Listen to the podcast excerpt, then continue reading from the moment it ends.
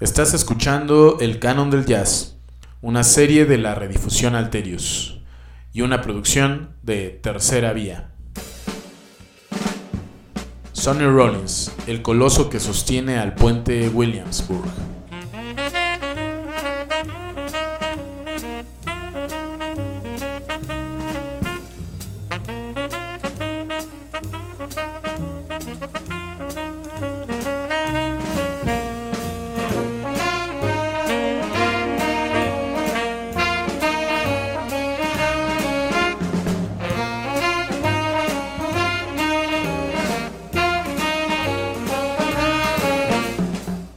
1846, la mente de Adolf Sachs, un inventor de origen belga, fue sacudida por la idea de construir una especie de clarinete de metal.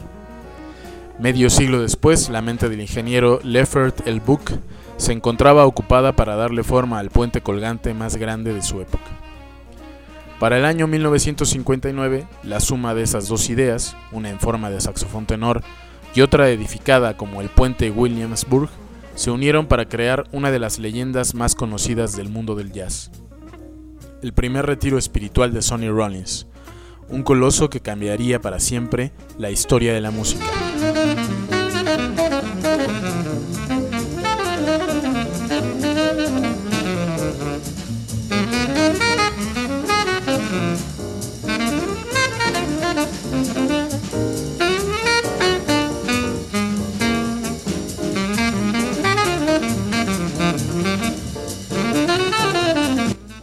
Hoy en día la idea de Rollins practicando sobre el puente es absolutamente poética, pero en realidad en su momento solo fue la estrategia para resolver la dificultad de practicar sin molestar a los vecinos. No tenía lugar para practicar. Mi vecino en la calle Grant era el baterista Frankie Dunlop y su mujer estaba embarazada. Un día me encontraba en la calle Delancey y subí las escaleras del puente Williamsburg y experimenté una gran sensación de expansión. No había nadie. Era precioso. Me dirigí al puente a practicar cada día durante dos años. Podía haberme quedado para siempre en aquel lugar, pero tenía que volver a trabajar. No se puede estar en el cielo y en la tierra al mismo tiempo.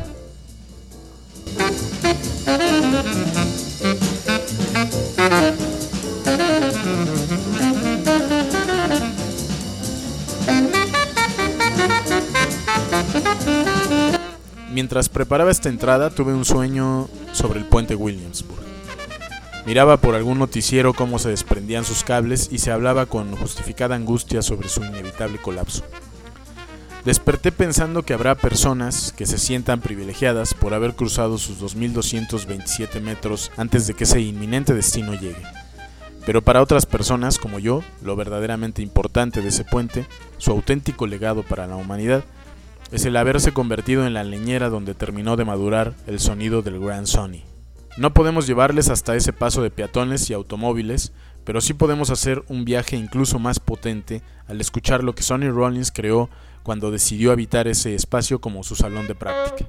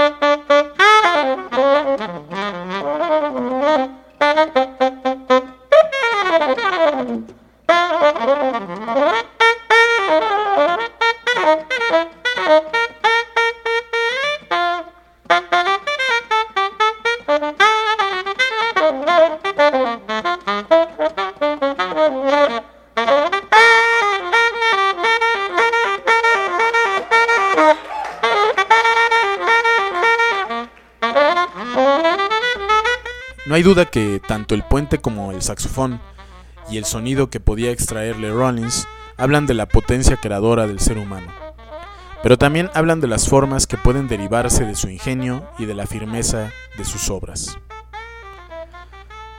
Seguramente el sueño proviene de la memoria del futuro, recordándome que aunque los grandes edificios caigan, las obras que se construyen con el corazón alcanzan un tipo de trascendencia que no se obtiene con el mero reconocimiento popular.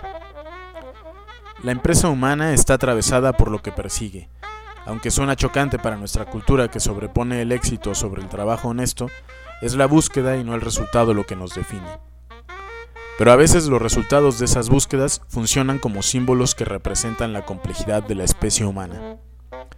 Es verdad que hoy el puente sirve para cruzar a más de 100.000 habitantes al día, pero en su momento las 10.000 personas desplazadas por su construcción debieron aceptar la imposición que, como toda obra monumental, no paga ni con su belleza ni con su funcionalidad lo que destruye.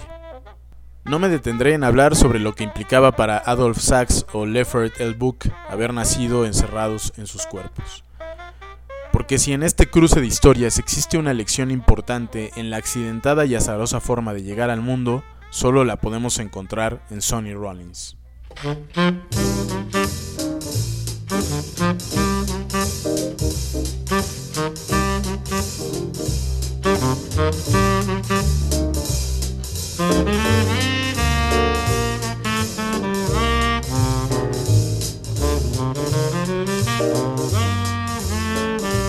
Desde que llegó al mundo, a su cuerpo le atraviesan los mismos dramas que debieron resistir los grandes genios y las grandes genias del arte jazzístico.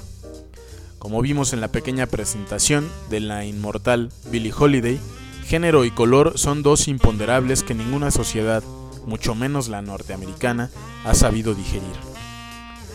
Es por esto que Rollins también tuvo que surgir desde el agujero al que se suponía había sido condenada su estirpe. Proveniente de una familia de emigrantes venida desde las Islas Vírgenes, en las Antillas, marcó su música con ese aire místico que incluye lo espiritual y lo político, en una búsqueda no solo de un lenguaje musical propio, sino de la historia de su linaje. Proveniente de una familia de emigrantes venida desde las Islas Vírgenes en las Antillas, marcó su música con ese aire místico que incluye lo espiritual y lo político, en una búsqueda no solo de un lenguaje musical propio, sino de la historia de su linaje. Ninguna obra suya habla mejor de esto que su Freedom Suite, en la que se podía leer en los cuadernillos que usó para componerla lo siguiente. Qué irónico es que el negro, que más que cualquier otro pueblo puede reclamar la cultura de Estados Unidos como suya, esté siendo perseguido y reprimido. Que el pueblo negro, que ha ejemplificado a las humanidades en su propia existencia, esté siendo recompensado con inhumanidad. Escucharemos la suite en un programa dedicado a algunas de las piezas más representativas de la rebelión política que implicaba el jazz. Pero ahora nos centraremos en las piezas de Rollins que aborda Ted Gioia en su libro The Jazz Standards.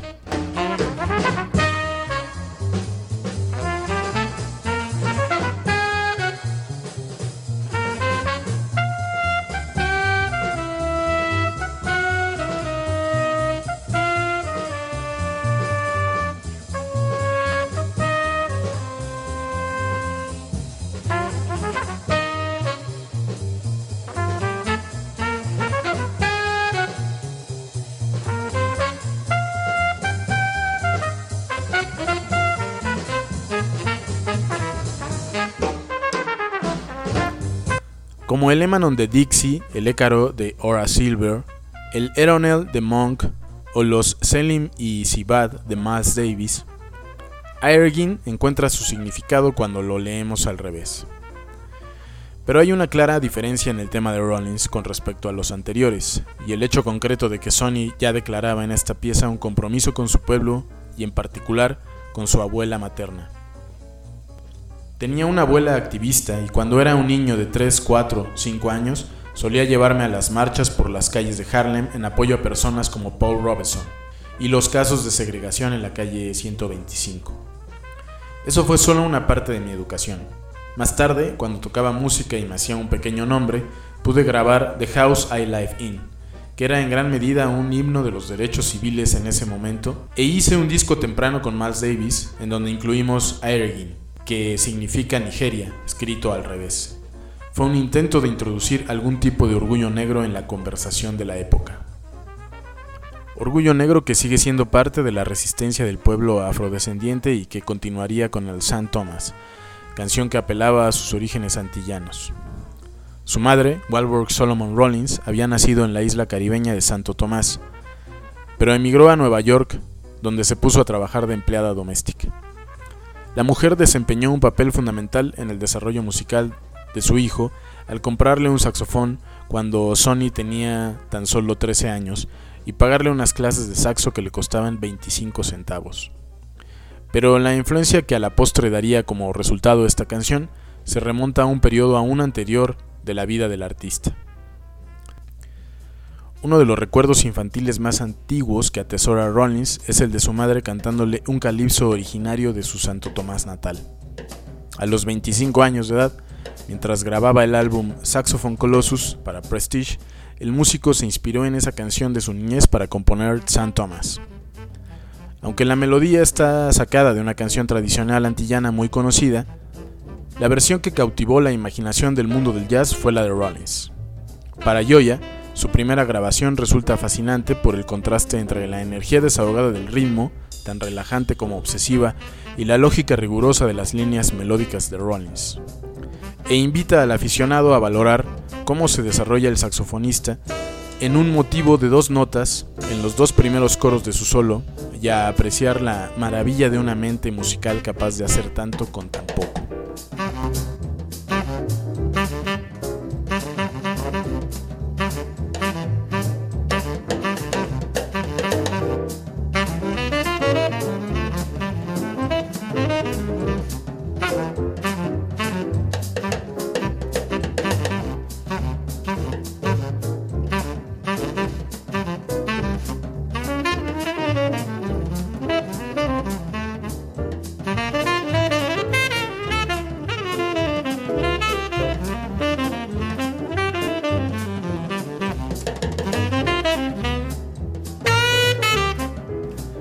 Pesar de ser menos conocido que el King of Blue, el Beaches Brew, el Milestones o el Beard of Cool, el Bax Group de Miles Davis es un álbum en donde todas y cada una de las canciones originales registradas se convirtieron en estándares del jazz.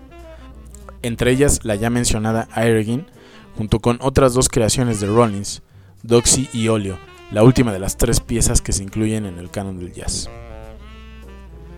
Entendamos que Rollins tan solo tenía 23 años cuando se realizó esa grabación en 1954. Otra de esas historias meteóricas que ya habían cruzado camino con titanes del tamaño de Thelonious Monk, Miles Davis, Max Roach y por supuesto Charlie Parker, quien paradójicamente fue quien le sacudió para dejar las drogas y abrazar una vida arraigada en lo espiritual. No importaba que Rollins a sus 20 años ya fuera una figura con prestigio en el mundo del jazz y por tanto en la escena cultural de Nueva York y el mundo. En 1950 fue arrestado por robo a mano armada y en 1952 regresó a la cárcel por consumo de heroína. En otra de esas persecuciones de la DEA, que por un lado lanzaba una estrategia para inundar los barrios negros con narcóticos y al mismo tiempo perseguía a las figuras más relevantes del movimiento por los derechos civiles. Y un año antes de grabar el Bax Group, coincidió con el propio Miles, Percy Heath y Charlie Parker en una histórica grabación que a la postre transformaría su vida. Charlie Parker era mi ídolo. Había estado metido en drogas y sabía que sus discípulos, como yo, estábamos metidos en drogas por su causa, para tratar de emular su música. En esa sesión, en la que fue mi fortuna y bendición poder tocar con él, se dieron una serie de acontecimientos y le mentí. Le dije que estaba limpio y en realidad no era así. La cara que puso cuando se enteró de que yo estaba haciendo cosas a las que él se oponía firmemente. Él no estaba lo bastante fuerte como para dejarlo en ese momento, pero no quería crear una generación entera de zombies drogadictos. Lo supe en ese momento. Así es que ese fue un momento muy importante de mi vida y fui capaz de extraer de esa experiencia la decisión de no permitir que nada, que ningún cuerpo extraño interfiriese con lo que yo quería hacer, que era tocar. Esto me ayudó en gran medida a tomar esa decisión y ocurrió ese día. Entonces, la meditación y el yoga se volvieron parte esencial de la formación de Rollins. La búsqueda estaba llegando al punto de inflexión para retirarse de los escenarios y practicar en el Williamsburg. Probablemente el ascenso de Coltrane y la erupción del nuevo sonido de Ornette Coleman le llevaron a replantearse su camino en la música. Pero cuando uno escucha todo lo de Rollins, puede reconocer que los demonios son solo internos. Tres años antes del puente, con el tenor Madness y en su única grabación junto a John Coltrane, cualquiera puede notar la grandeza inigualable de Rollins. Mientras Train se enfrascaba en uno de esos trances característicos que casi no dan espacio al silencio, el solo de Rollins es un ejemplo de creación melódica al instante.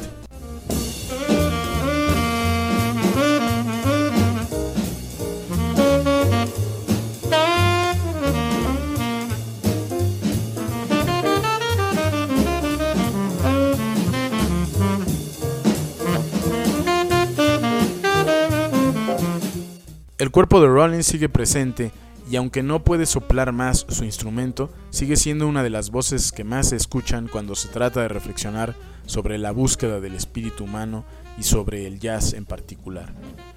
Mientras algunos hacen campañas para renombrar el puente Williamsburg con su nombre, él tiende a desestimar su legado, explicando que lo suyo es más el resultado de una especie de don que le fue dado por una fuerza superior pero apuntando que todo ser humano posee el suyo y que en realidad lo único que importa no es lo que se logra con ese don, sino el hecho simple de entregarse a descubrirlo. En sus palabras, entregarse a algo en lo que se cree es el éxito. Quizá desde ahí, y como al propio Rollins le pasó por accidente, uno podría crear un puente, no uno que sirva para ser atravesado por millones de cuerpos cansados y explotados por un sistema diseñado para ir y venir de un punto a otro sin reflexionar demasiado en la vida, sino uno que atraviese a millones de personas para hacer sus propios puentes, sus propias vigas, para sostenerse a sí mismas.